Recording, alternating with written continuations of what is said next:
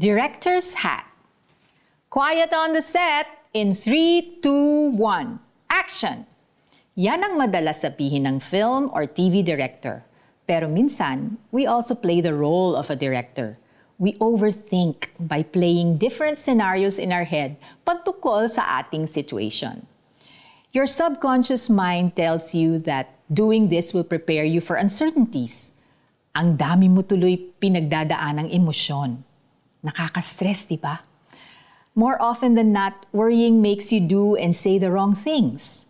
Ang ending, more regrets than relief. We can stop this cycle of worrying. Hindi pwedeng sunod-sunuran tayo sa lahat ng ididictate ng isip at emosyon natin.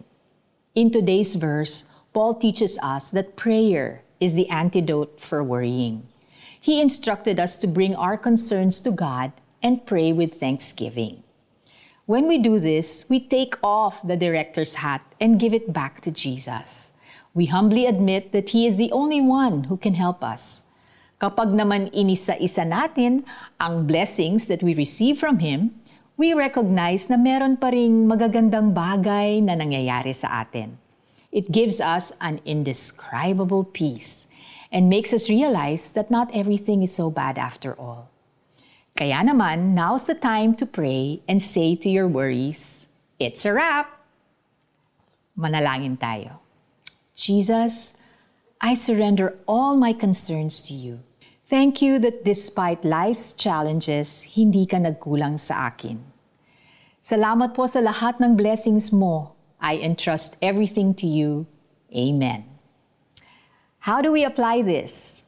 Worried or not, Make it a habit to pray with thanksgiving and let His peace reign over you.